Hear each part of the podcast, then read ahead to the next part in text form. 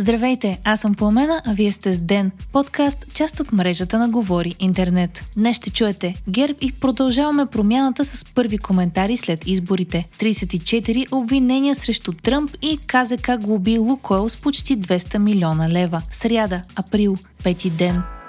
Двете партии, получили най-голяма подкрепа на последните избори, най-накрая нарушиха мълчанието си. Лидерът на победителите ГЕРБ, Бойко Борисов, призова за редовно стабилно проевропейско правителство. Според него, първо трябва да се постигне съгласие за управление и чак след това да се обсъждат приоритетите на бъдещия кабинет. Това обаче е обратното на заявките дадени от вторите на изборите. Продължаваме промяната и демократична България. Късно вчера стана ясно, че продължаваме промяната няма да подкрепи кабинет с участието на ГЕРБ. Това казаха лидерите на формацията Кирил Петков и Асен Василев на пресконференция, след като са провели национален съвет на партията. Коалиционният партньор на Продължаваме промяната, Демократична България, за сега се въздържа от коментар, но от изявлението на Петков и Василев стана ясно, че ще има и общо изявление на коалицията. Преди изборите коалицията ППДБ заяви намерение първо да обсъжда политики и да постига съгласие за политики и чак след това за кабинет. Това прави шанса да се реализира кабинет с първият мандат много малък. Борисов каза, че ако не се постигне съгласие за редовно управление, ГЕРБ няма да гласува държавния бюджет.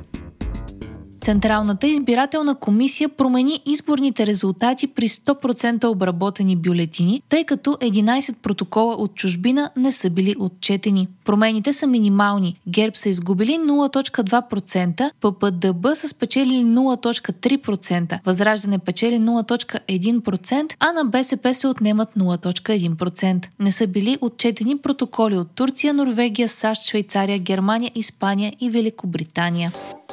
Близо 2600 мобилни устройства не са предавали видео от изборните секции на живо по време на броенето на бюлетините, каза главният секретар на Министерството на електронното управление пред BTV. Това са над 22% от общо 11 600 устройства. Лидерът на третата политическа сила Възраждане заяви, че партията ще управлява само със свой кабинет, както и че вече има готов състав на Министерски съвет. Ще го представят, ако президентът им даде третия мандат. Този сценарий е малко вероятен, тъй като ГЕРБ продължаваме промяната Демократична България и ДПС са с ясна евроатлантическа ориентация и изключват управлението с проруската възраждане.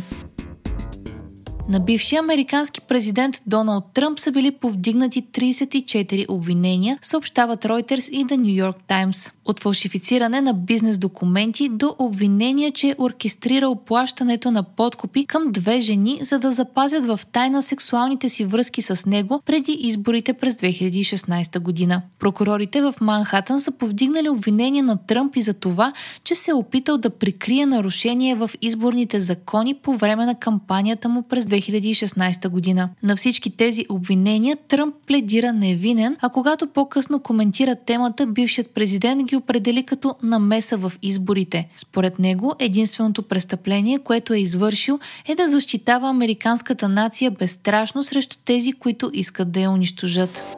Комисията за защита на конкуренцията е глобила Лукойл България и Лукойл Нефтохим Бургас общо с 195 милиона лева за злоупотреба с господстващо положение, съобщиха от ведомството. Комисията е установила, че Лукойл не допуска други компании до складовете за съхранение на горива, ограничава вноса по море чрез блокиране на данъчните складове и не предоставя достъп до нефтопродуктопроводите на групата за транспортиране на горива на други производители и вносители. Всичко това може да засегне интересите на потребителите, като ограничи вноса на автомобилни горива в страната, е становището на комисията.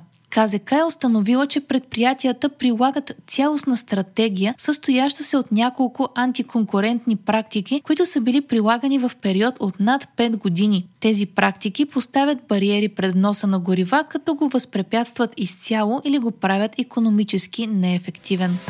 Вие слушахте подкаста Ден, част от мрежата на Говори Интернет. Епизода подготвих аз, Пламена Крумова Петкова, а аудиомонтажа направи Антон Велев. Не изпускайте епизод на Ден. Абонирайте се в Spotify, Apple iTunes или някое от другите подкаст приложения, които използвате.